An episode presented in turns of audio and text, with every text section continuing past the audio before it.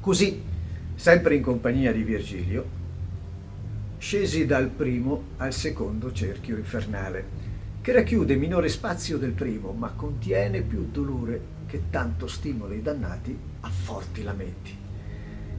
Vi si trova Minosse, il mitico re di Creta, che gli antichi dissero giudice dei morti. La sua figura è terrificante, la sua voce è un ringhio bestiale. Esamina le colpe e decide della loro gravità all'ingresso del cerchio. Giudica i nuovi arrivati, li assegna i vari gironi indicando il numero del cerchio con il numero dei giri della coda attorno al proprio corpo. Intendo dire che quando l'anima sciagurata si presenta a lui, rivela e confessa interamente le sue colpe. E quel giudice, esperto conoscitore dei caratteri essenziali dei peccati, comprende e sa quale parte dell'inferno sia a lui appropriata. Pertanto si avvolge con la coda tante volte per quanti cerchi infernali intende indicarne la discesa.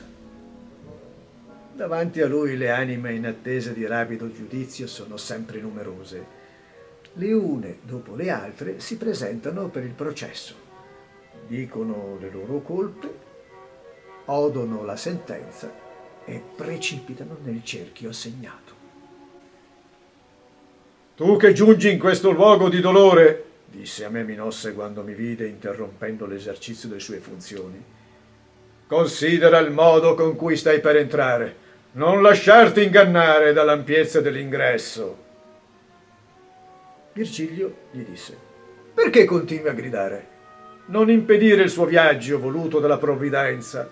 Tale è la volontà di Dio che può ottenere ciò che vuole, altro non chiedere. Da questo cerchio cominciarono a farsi sentire le grida di dolore. Arrivai al girone dove fui colpito da molti pianti. Giunsi in un luogo privo di luce che muggiva come il mare in tempesta, quando è sconvolto da venti che provengono da direzioni opposte. La bufera investiva questo cerchio dell'inferno e non si fermava mai, trascinando e travolgendo con violenza gli spiriti, voltandoli e percuotendoli l'uno contro l'altro. Allorché i dannati giungevano davanti al terreno franoso, alzavano grida acute, prorompendo in un pianto generale, lamentandosi e bestemmiando la potenza divina compresi che a siffatta pena erano condannati per l'eternità i peccatori carnali, coloro i quali sottomettono il sentimento amoroso all'appetito sessuale. Così come le ali portano gli storni durante l'inverno in larga e fitta schiera, quel vento sballottava i dannati e nessuna speranza poteva dar loro conforto. Come le gru vanno cantando i loro lamenti, disponendosi in lunga fila, Così io vidi arrivare questo gruppo di anime, sospinte dalla tormenta mentre emettevano forti e stridule grida. Per cui chiesi, Maestro, chi sono quelle anime su cui si accanisce l'oscura tempesta? La prima delle anime di cui chiedi notizia, mi disse allora Virgilio, fu imperatrice di popoli che parlavano lingue diverse fu a tal punto sfrenatamente lussuriosa e dedita al vizio che decretò esser lecito per legge anche l'incesto. Ella è Semiramide, regina degli Assiri, che fu sposa di Nino e gli succedette nel trono. Governò la terra, che ora regge il sultano d'Egitto. L'altra è Didone, che si tolse la vita per passione amorosa e per amore di Enea ruppe il giuramento di fedeltà fatto alla memoria del marito Sicheo. Poi c'è la depravata Cleopatra. Guarda Elena, a causa della quale trascorsero dieci anni luttuosi, quelli della guerra di Troia, e guarda il grande Achille che alla fine ebbe come avversario l'amore.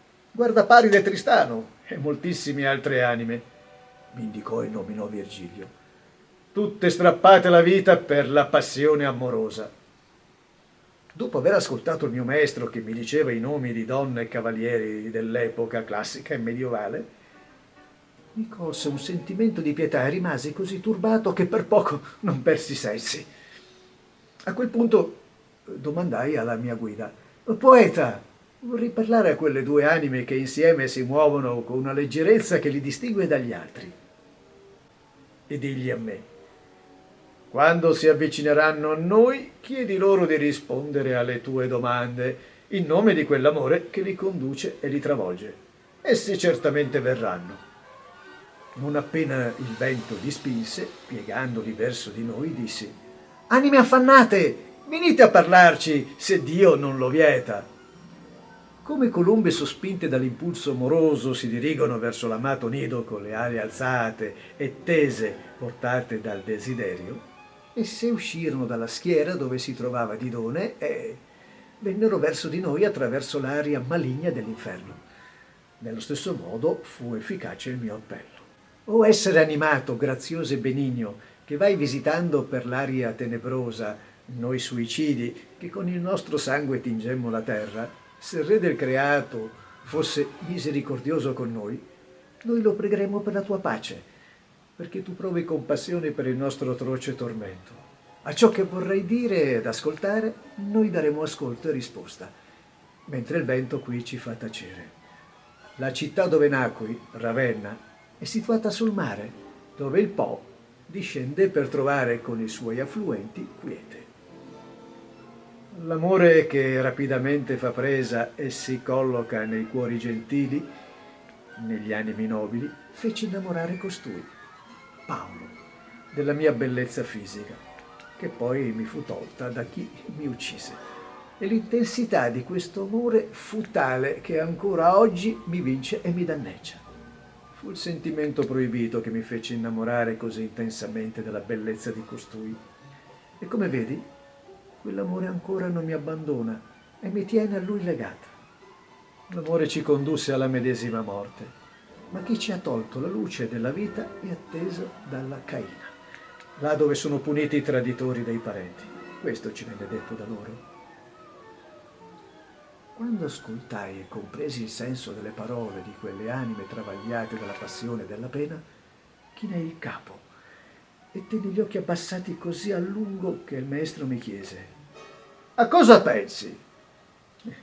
Risposi: Oimè,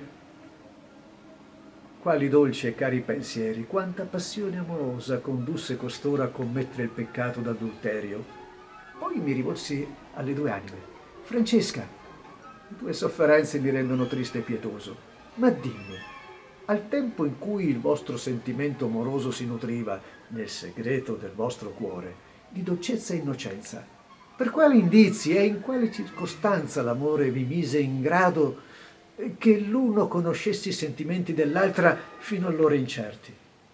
Ed ella a me. Nulla più mi addolora che ripensare ai momenti felici, quando si è nella miseria e nella sofferenza. Di questo fatto ti può dare precisa e più completa testimonianza il tuo maestro. Ma se ci tieni a conoscere come nacque il nostro amore, ti racconterò con dolore cosa accadde. Noi leggevamo un giorno per svago la storia di Lancillotto e di come egli si innamorò. Eravamo noi due soli e non avevamo alcun presentimento di quel che sarebbe accaduto in conseguenza di quella lettura.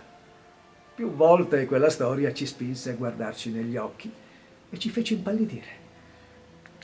Ma un istante solo fu quello che annullò la nostra resistenza all'insorgente passione quando leggemmo come il nobile Lancillotto baciò la bocca di Ginevra. Paolo baciò la mia bocca tutto tremante. Galeotto fu il libro e chi lo scrisse. Quel giorno non proseguimmo più nella lettura. Mentre Francesca riavocava la sua vicenda d'amore, Paolo piangeva, così per la compassione perdetti i sensi e cadì di schianto, come un corpo morto.